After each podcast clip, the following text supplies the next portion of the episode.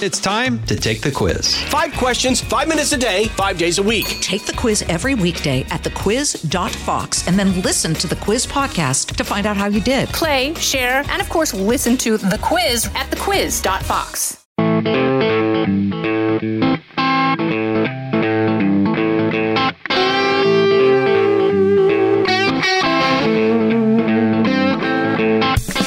One, the new, expanded Will Cain Show.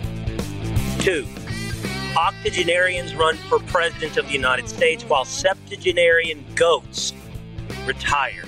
Plus, who's the greatest of all time, Nick Saban or Bill Belichick? Three, what exactly is holding? Getting ready for the Green Bay Packers and the Dallas Cowboys and the rest of the NFL playoffs with Fox Sports, Geoff Schwartz. It's the Will Cain podcast on Fox News Podcast. What's up, and welcome to the weekend. Welcome to Friday. As always, I hope you will download, rate, and review this podcast wherever you get your audio entertainment at Apple, Spotify, or at Fox News Podcast. And you can watch the Will Cain podcast on Rumble or on YouTube. And as we announced in a special episode of the Will Cain podcast, starting Monday, you can watch the Will Cain podcast live Monday through Thursday on YouTube or at foxnews.com. In just a moment, I'm going to give you some updates here on the Will Cain show and what exactly will change, what will stay the same. For podcast listeners, people that listen to this show three times a week, the change will be as follows. You will have five episodes a week. You will have the opportunity to join us live Monday through Thursday. You will have the opportunity to not just listen, but to watch the Will Cain podcast. And you will continue to have the opportunity to listen to this show just like you're doing now. We'll start uploading the podcast on Monday in the afternoon at 3 p.m. instead of it being in your feed. When you wake up on Monday, Wednesday, and Friday morning, you will have it in your feed five times a week uploaded in the afternoon. I hope this is exciting for you. It's incredibly exciting for me. And so let me tell you, tell you a little more about the future of the Will Cain Show. We'll be right back with more of the Will Cain podcast. This is Jimmy Failla, inviting you to join me for Fox Across America, where we'll discuss every single one of the Democrats' dumb ideas. Just kidding. It's only a three hour show. Listen live at noon Eastern or get the podcast at foxacrossamerica.com. Story number one The new Will Cain Show. Starting this coming Monday, this product, this show, our relationship will be going five days a week.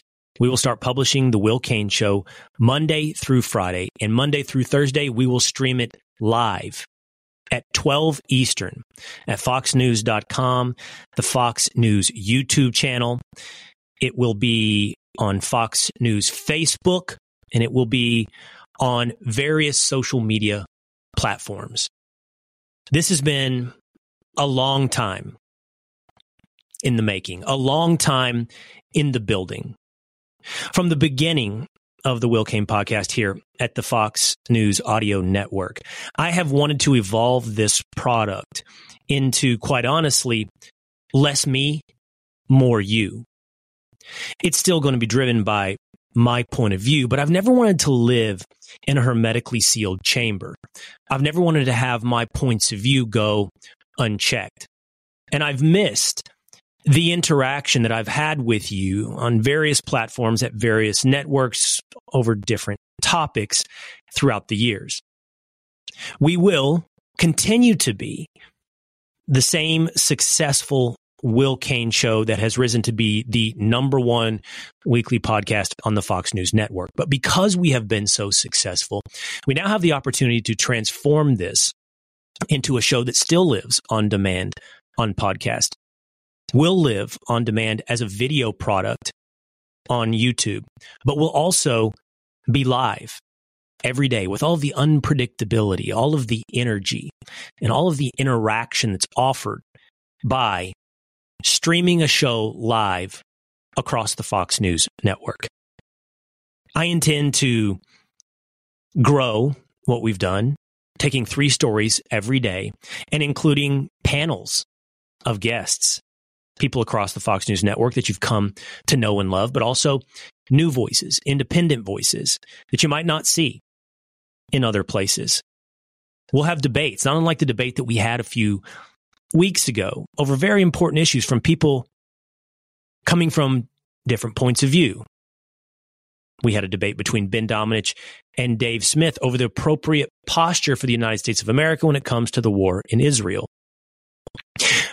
We will continue to have deep dive guests, interesting conversations with people who deserve more than you get in a five minute television hit, where we can speak at length with someone for 30, 40 minutes. And we will have people that come in and tell me where they hear my point of view and where they think I've missed the mark. I'm sure that will come from people from the left. At times, I think that will come from people from the right. And I hope that this show, I think as it always has been, will be one that rejects this idea that everything exists on a linear plane between two poles, right and left. That is not a touchy feely abstract concept that the best ideas in the world always lie somewhere in the center. No, it's rather the idea that that bipolar spectrum doesn't describe our world today. It doesn't give us an answer as to whether or not the United States should be involved in a war. It doesn't give us an answer as to whether or not speech should be restricted. It doesn't give us an answer over mandates for your health decisions. Increasingly, I think we have to look at the world as not linear, but unfortunately, increasingly chaotic and therefore more unpredictable. And probably, if we're trying to describe the way much of the world has evolved into a circle where on one end we have freedom and the other tyranny, completely independent of left and right. I think this show will be in, independent. I think it will be unique, both in its form and its format. And having debates, I think we will find a place in the media landscape where we will find that all too lacking. I think when it comes to our content, I think you will hear points of view that you will not hear in other places in the media. We will search for the truth. We'll be dedicated, as we always have been, to finding the truth, not what's popular, but what is truthful, not what's acceptable, but what is truthful.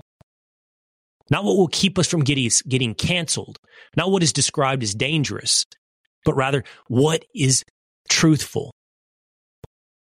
In addition to having debates and inviting in guests and inviting rebuttal to my point of view, I'll also be inviting in you. We're going to have an opportunity finally to reconnect as an audience. We'll be able to take calls. We'll be able to bring in multiple listeners and viewers to listen and provide feedback. One of my favorite things that I've ever had is the opportunity to establish a relationship with the viewer, with the listener and for them to understand I don't live in a glass house chunking rocks, that I'm ready to receive incoming, as well as offer up my strong, strongly held, strongly reasoned, strongly considered point of view. That doesn't mean I'll always get it right. I don't pretend to think that I'm uh, perfect. And that's where you come in. That's where we can talk to each other about what I may be missing. In short, what it ends up being is not just a true conversation, but what I hope is a real community. I'm really excited about this growth in the Will Cain show. I think that whatever we launch with on Monday will be different than what the show looks like in six months. I think we will experiment. I think we will evolve. I think some things will work and some things will not work. And I'm always open to your feedback, as I always have been. Will Cain Podcast at fox.com. I want to know from you what you hope to see, what you hope that I avoid, what you like about what this show has been up until this point, and you hope that we retain, or what we've been missing that you hope we will soon include.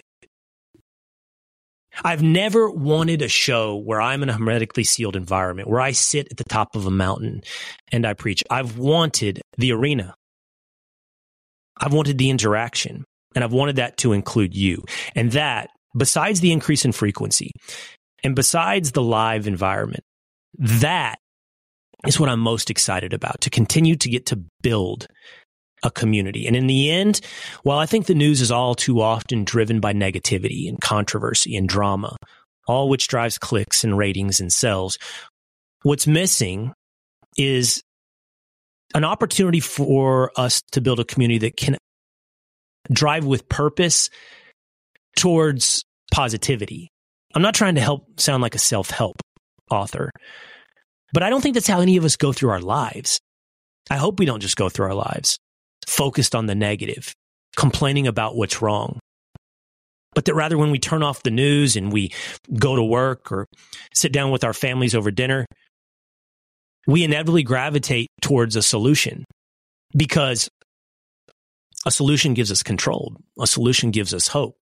And I really like the words of Elon Musk, where we don't just need to be focused on solving problems. We also need to be focused on frontiers. We need to be focused on inspiration. Not just how we can fix something that is wrong, but how we can also make something that is better. I hope that's something that we can do together in this community, in this growing new show that launches on Monday. I couldn't be more excited. You can, as always, find this Will Cain podcast in your podcast feed on Spotify, on Apple, or at Fox News Podcast. It will still be there on demand. At times, it may feel different, but in totality, what I think it's going to offer when it comes to your audio experience is simply more, more frequency, more episodes, more opportunity, more Will Cain show every week. But if you're sitting around on YouTube or if you're on foxnews.com at noon, Monday through Thursday, you can join the show live. Watch it as it's happening or call in and join it. And if we'll live on demand even more in video clips on YouTube, on Facebook, on my social media, on X at Will Cain, on Instagram at C Will Cain, on my Facebook, Will Cain News. You'll be able to find this show more often in more places with more energy, more live, more interaction, more community. I couldn't be more excited. I cannot wait to see you on Monday for the Will Cain Show. We're going to step aside here for a moment. Stay tuned. Story number two octogenarians run for president of the United States, while septuagenarian goats call it quits. In a whirlwind of news over a 36 hour period, football lost three of its all time greats. Pete Carroll retired as head coach of the Seattle Seahawks and got barely six hours of coverage before Nick Saban retired as head coach of the Alabama Crimson Tide. And suddenly, only 12 hours later, the New England Patriots agree to mutually part ways with Bill Belichick. Each one of these men are in their 70s. Bill Belichick is the fourth oldest coach of all time in the NFL. He leaves the New England Patriots at the age of 71. The oldest coach in the NFL to have ever coached in the NFL is Romeo Crennel, who coached at 73 years old. Pete Carroll was even older at 72 years old. Nick Saban as well, in his 70s. It's a hard job. Managing men, leading men, organizing a franchise takes a lot of energy. It's a hard job. And I know that I have listeners ranging in age from teenagers to in their 70s. I think we can all admit one thing your energy wanes. We have to work hard to maintain our energy over life. And so I understand a guy like Pete Carroll wanting to spend more time with his grandchildren. And I certainly understand a man who, in my estimation, is the greatest football coach of all time saying, I don't want to text 16 year olds all year long. I don't want to spend your three years rec- recruiting a high school football player to have him enter the transfer portal after six months in my program. I don't want to keep doing this. I don't have the energy. I don't have the ability to keep up with the changing times. I'm going to retire. Now, the outlier here is Bill Belichick. It does not look like Belichick is retiring, simply that he's parting ways with the New England Patriots. There was a time a few years ago where I made the argument that Belichick is the greatest coach of all time, college or pro. It's hard to win six Super Bowls in a sport that is designed to keep you from winning six Super Bowls. Everything in the NFL is designed to accomplish parity. The NFL draft, free agency, salary cap, it's designed to destroy dynasties. And in that environment, in that modern day environment, much harder than it would have been in the 60s, the 70s, or even in the 90s with the Dallas Cowboys, Bill Belichick built not just a dynasty, but turned what had been a sad sack franchise in the New England Patriots into one of the top five franchises in the NFL. Throughout most of my life, the Patriots were bottom of the NFL. I mean, they had the 1985 Super Bowl where they got destroyed by the Chicago Bears. But for most of their franchise, they were bottom 10th of the NFL. And in comes Bill Belichick and puts them on a level as a franchise with the San Francisco 49ers, with the Pittsburgh Steelers, with the Dallas Cowboys, with the Green Bay Packers. That's the legacy of Bill Belichick. But I don't know that I would anymore say that he is the greatest football coach of all time. It's impossible to separate Bill Belichick and Tom Brady. Belichick's success overlaps the success of Tom Brady. And Brady went on without Belichick to win a Super Bowl with the Tampa Bay Buccaneers. Without Brady, Belichick and the Patriots fall back into mediocrity and then fall to bottom of the league this season in the NFL. And when I compare that to the other septuagenarian who retired, Nick Saban, I think Saban's job was tougher. And I think what Saban did in winning six college football national championships makes him the greatest coach of all time. Saban had to constantly turn a roster. He didn't have the benefit of a Tom Brady. He had to find a new quarterback every year, every two years, at most every three years. He won with Bryce Young, Tua Tagovailoa, Jalen Hurts, although they shared that national championship, Mac Jones. He won with Greg McElroy. Nick Saban didn't just turn quarterback, he had to recruit high schoolers at every position on an annual basis. And yes, it's easier to build a dynasty in college football, the competitive gap is much bigger. There's no salary cap. There wasn't free agency until recently. That's what the transfer portal is. It's basically now in college free agency. And in a way, college football is moving to more like the NFL. And that makes a tougher environment. And that makes it easy to understand why you'd see a guy hang it up like Nick Saban. I think, for my money, at this point, we have to say, comparing those two environments, comparing the degree of difficulty, that the greatest football coach of all time is Nick Saban. But it did note that those three men, all in their early 70s, have ended in their current jobs, jobs that are very demanding, very hard. But they certainly don't compare in difficulty to the job of President of the United States.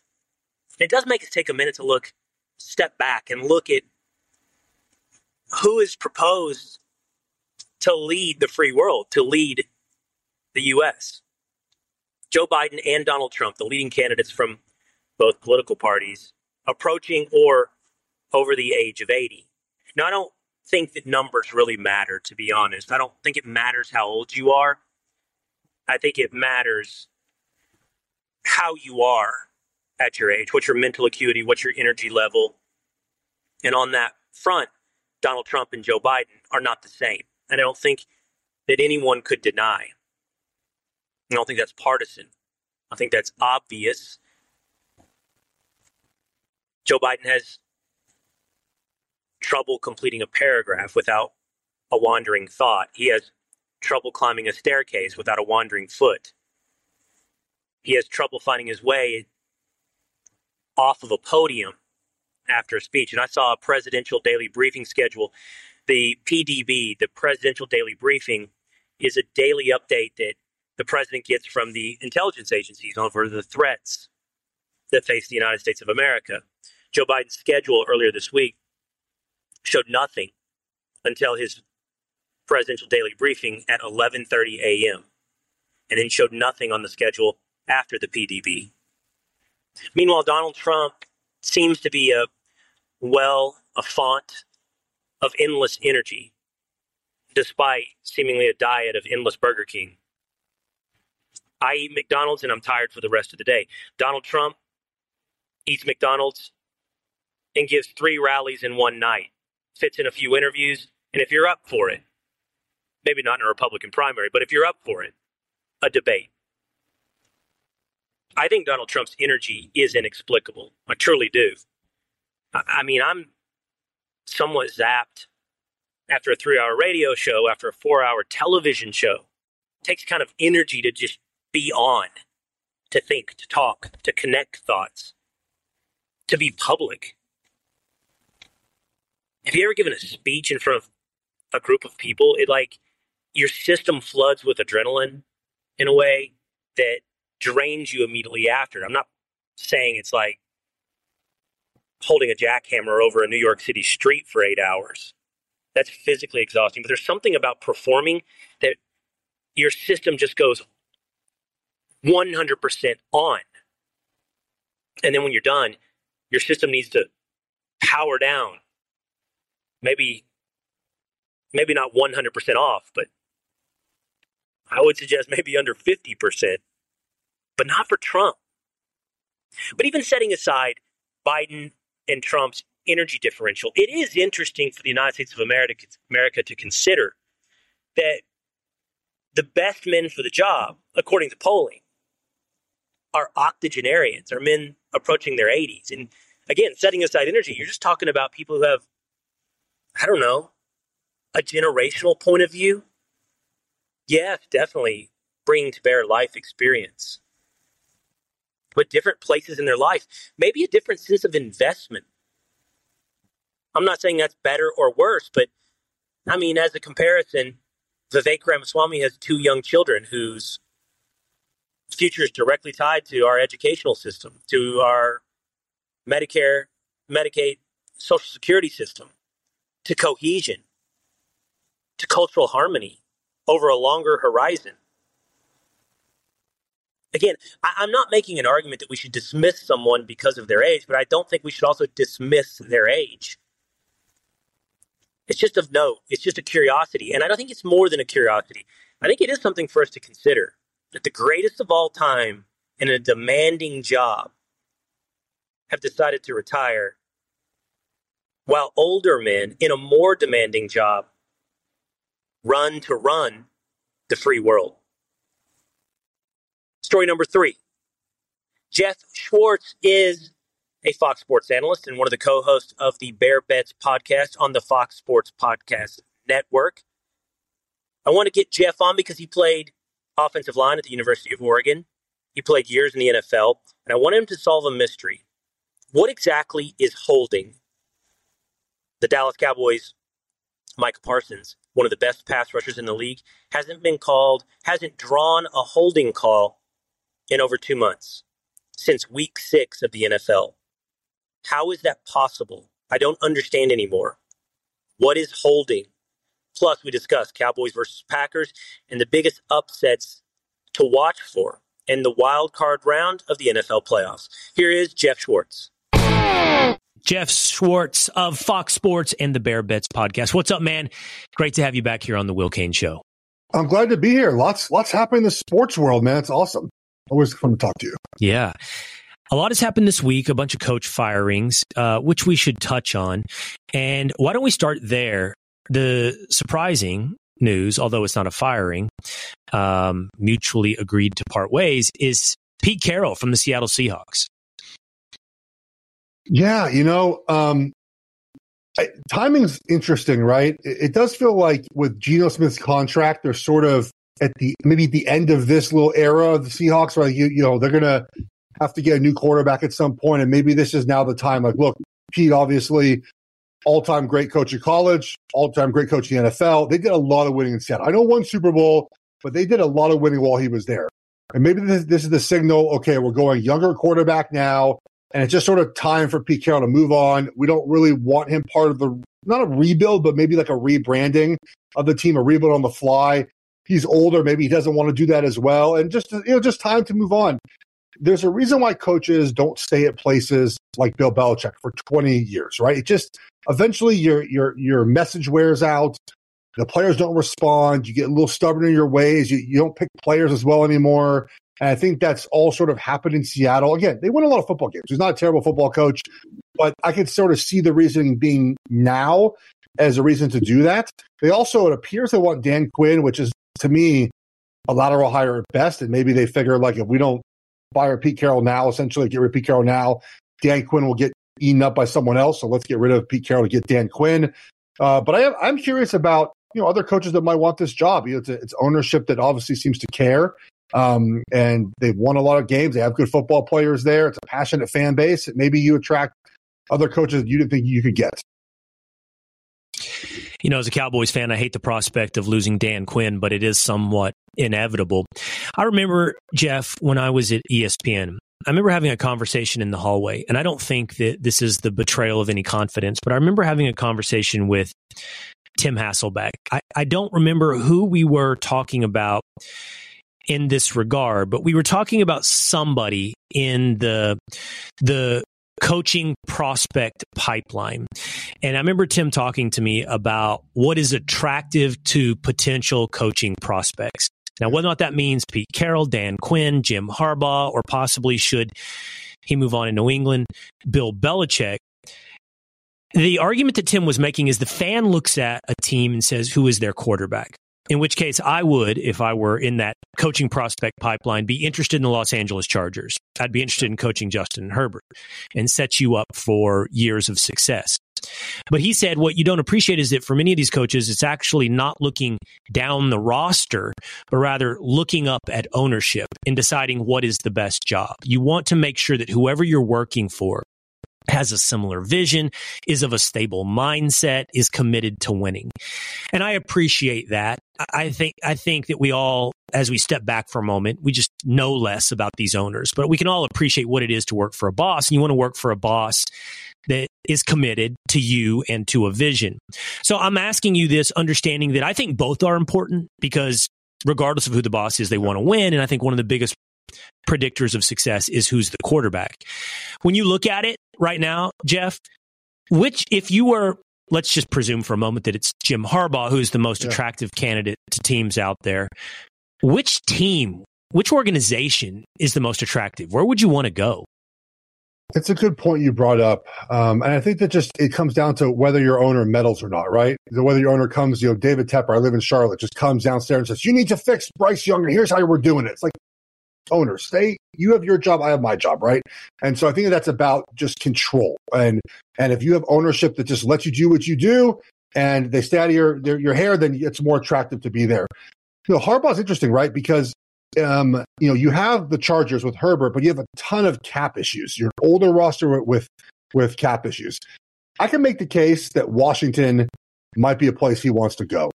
You have an owner that is willing to spend money you have a, a, a big cap. You have, I think it's over $70 million. You have a pick in the draft to get yourself a new quarterback. Um, and that might be a place where they give you a little bit of personnel control if you're Harbaugh. Um, and that it's not, people have not talked about Washington very much with him, but that feels like a place where he can get everything he wants close to family. You know, obviously his brother is in, is in Baltimore. Um, it does feel like that's a situation that could work for what he's looking for. But Chargers again, cap situation bad, ownership not always committed to paying the most. Um, you you're not you're building. You're in. You're the third, not the third tenant, but the second tenant, and you're the twelfth favorite team in Los Angeles. Um, and I just think that that's not as attractive a job outside of Justin Herbert being there. All right, Geoff, this is the conversation that I wanted to have today, and I wanted to have specifically with you.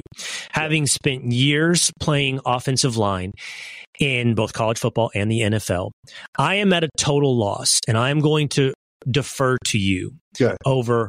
And, and I see you smiling, and I'm smiling to some degree, but this is a constant source of frustration, Geoff. Yeah. What is holding? okay. Um, so it, it's it's a restriction of the defender, right? So that can come in, in many different ways.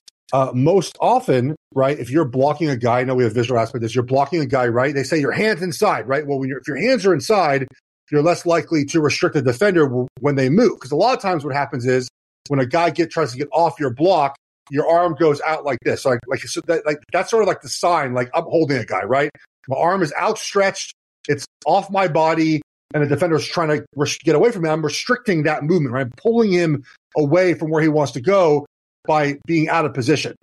You know, holding is not if you're inside and your feet are moving and you're running the guy and you're inside like this and he tries to move off of you, just sort of hold him like, like that's not a hold. If your feet are running, that's you're not restricting him, right? You're moving with him. That is allowed.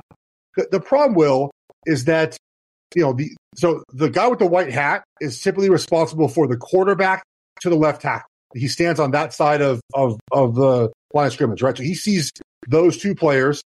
And then the umpire is in charge of the four other offensive linemen. A lot happens, right? It's hard to see all these holdings.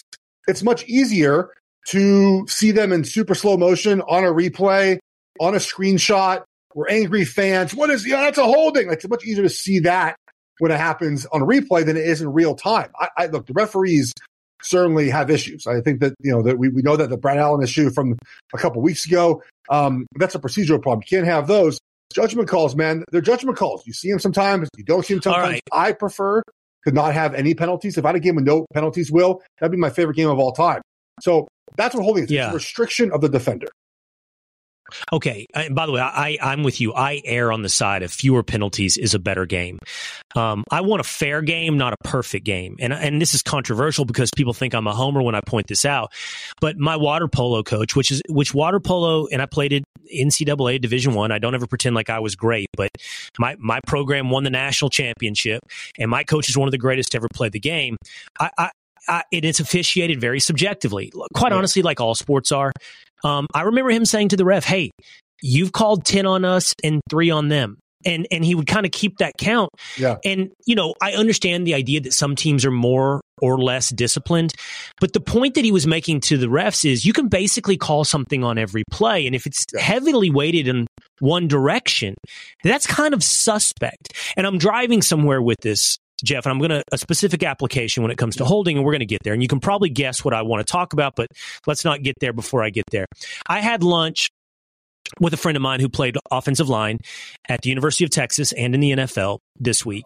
And he and I were talking about this. And he said it's different. 25 years ago, first of all, what you described, and for those not watching on video, if I grab you basically inside of the body frame, basically inside of the shoulders, I can grab your jersey, I can hold your shoulder pads, I can hold anything that I want. But if my, this is 25 years ago, if my mm-hmm. hands got outside the body frame pretty much, I'm now in the shoulder area or my arms outstretched, yeah. you're on the edge, you could be, you're, you're, you're at risk of being called for a hold. But what's happening now, Geoff, is, I mean, I think we're at best we're in chaos, but it, but it, yeah. at worst, like I see dudes with arms outstretched, Geoff. I see dudes yeah. all the way behind the oncoming pass rusher yes. with just an arm reached around. And I'm not seeing a hold called. And yeah. I don't understand. In my mind, it's gotten way more lax what is a hold and way sloppier and way harder to define. Um, this is, is this a Micah Parsons discussion here? Um, so let's I, not uh, jump the gun, Geoff. We're just having an abstract conversation about holding. Um, by the way, my college roommate, um, his wife, now wife, played water polo at Oregon. It was club at the time. It might still be club. And I thought I could I could tread water, and she challenged me one time to try to tread water, and Will did not go very well. Put it like that. I have a lot of respect. I bet. I don't mean that as a personal players. indictment. It's taken for granted, and you don't you don't have a water polo body, no, to be honest. No, I, I, certainly don't. It was a it was a it was an eye opening experience for me. Um, so a couple things. The reason why they they teach you hands inside is you're less likely to get in a situation where your hands are outside the framework and you get a holding. Yeah. If you grab right. outside the framework, you can do that. That is legal. But what happens is if the defensive lineman moves at all, that's where that those arms get outstretched, right? Where, where, where your feet okay don't match up with like. So that's why we say hands inside. Now, you obviously, you have more power inside when your elbows are inside and you're able to use your back and your chest and your core and your hips. But you can do this. Like I'm, you can do that as long as you don't do this, right? You move your arm. You know, you got uh, okay. That's why they teach that. So what you're saying, just for just for somebody who's listening, yeah. is you're putting your hands basically on the shoulder pads of a guy, and that's that. fine on the outsides of his shoulders. But if he moves laterally, now you've got arms extending beyond yes. your frame. And, you know, correct. you're and, you're and outstretched. That, and that, that's a lot of the issue about why we don't have hands inside. Um, uh, we work hands inside. I think also it's worth pointing out that I think we're at a point in the National Football League where not defensive linemen are too good, but they're the depth of pass rushers now has been ne- never before. We've always had eras where we've had three or four, five, six great pass rushers, right? One a team, maybe two a team if you're lucky. We have what four to six on most good teams right now. It's just it's a lot. Like offensive alignment, I don't think at the moment can keep up with how good these pass rushers are. And then it gets into bad situations okay. where to, to, to, the point that, that you're talking about, where you see guys get beaten whole from behind, um, just sort of trying to not get your quarterback killed or just trying, and they're not going to call it every single time, right? They're going to call it when it's super blatant. And sometimes to your point, it, it can be super blatant.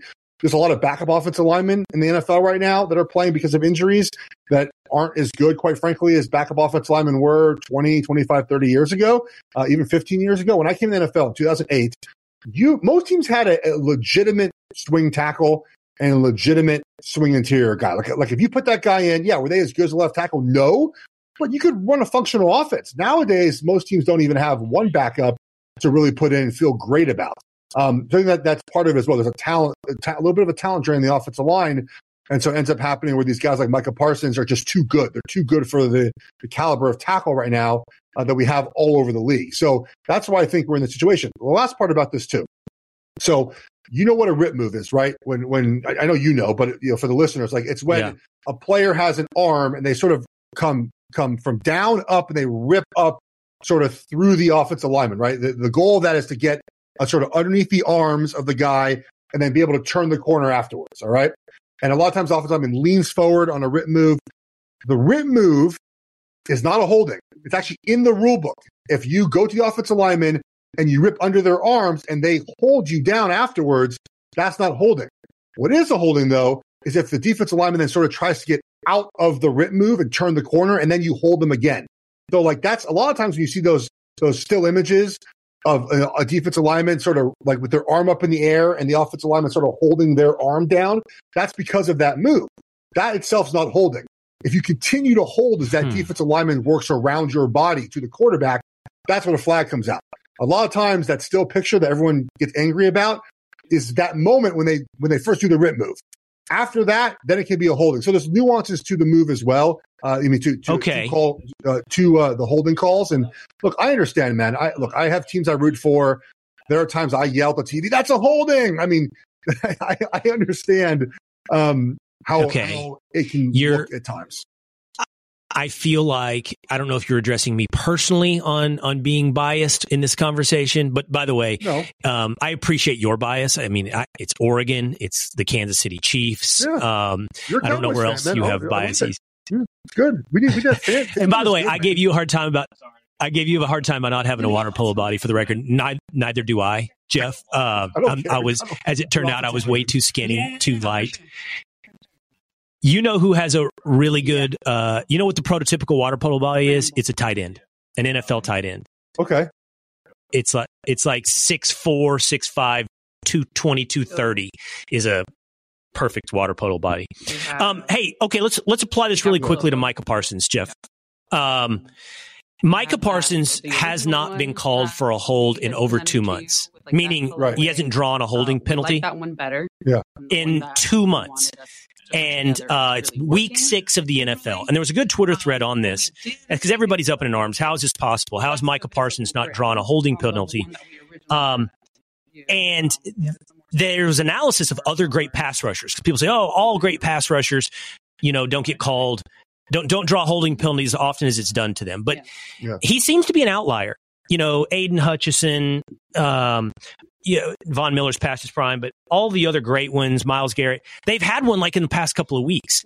It's weird that there's not, he's never being held, is what the NFL is saying. And you talked earlier about attention. I mean, if I'm a, a ref, that's probably where I look. If I'm looking for holding, it's the like incredible linebacker defensive end who it's very hard to block. He's probably the guy who's going to get held. So I don't really love the idea of, oh, we just can't pay attention to everything every time. Yeah, no. I don't understand what's happening with Micah Parsons. I don't know either, uh, to be honest with you, and maybe enough attention is drawn to it um, that he gets a call this weekend.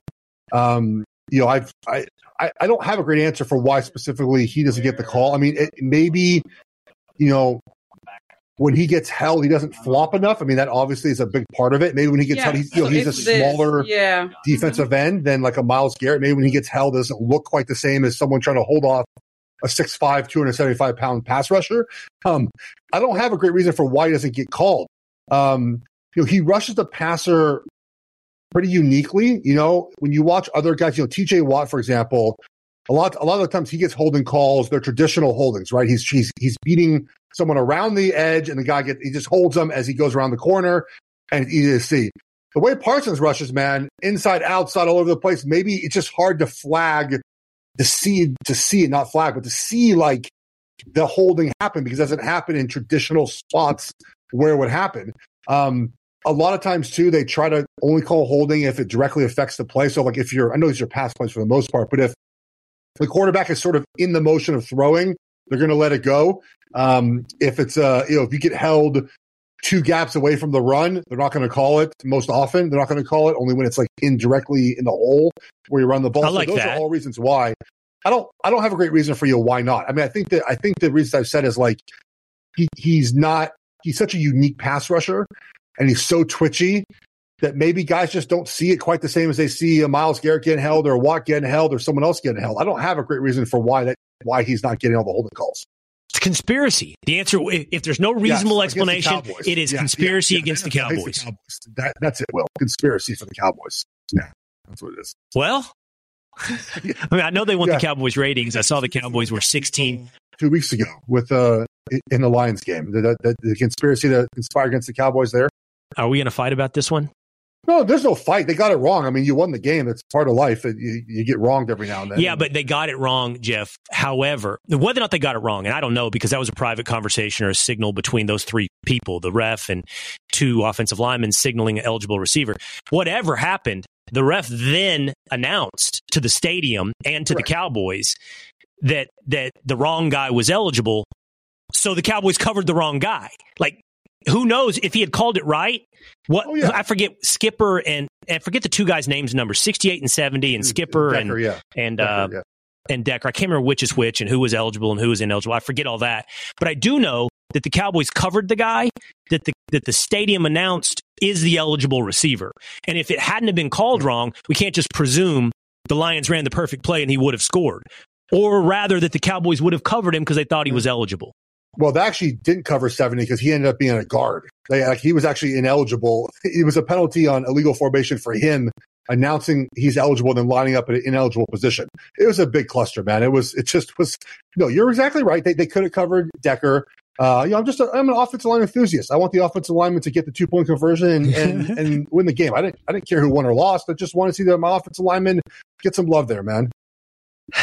Well, I am a Micah Parsons enthusiast, so I'm You should be. You're a frustrated over this fan. holding thing. I'm with you, buddy. Yeah, but on the other hand, I'm like you. I don't really want the league to call holding a whole bunch more. I just want it to be fair. Again, I don't want perfect. I want fair. And um, I don't think it's right sports- what's happening with Micah Parsons because he's an amazing pass rusher. Sports fair. Well, that's the point of well, that's the point of legislation. Like it, well, that's why we have refs. You know, like to keep it fair, not to keep it clean, to keep it fair. Not to, when I say clean, I mean perfect. Yeah. You know, Yeah, I don't mean no. like not dirty. Um, okay, before we go, Geoff, I want to ask you a really question, good, quick question. Yeah. It's going to be um, Homer focused as well. Yeah. But I think I think it's really easy for Cowboys fans, including myself, to feel a little cocky or confident going into this game against the Green Bay Packers because the Cowboys have clearly been a very superior team than the Yeah. Packers this season. But that does not in the NFL guarantee you a win. We know this, you know. And I was listening to this or learning this.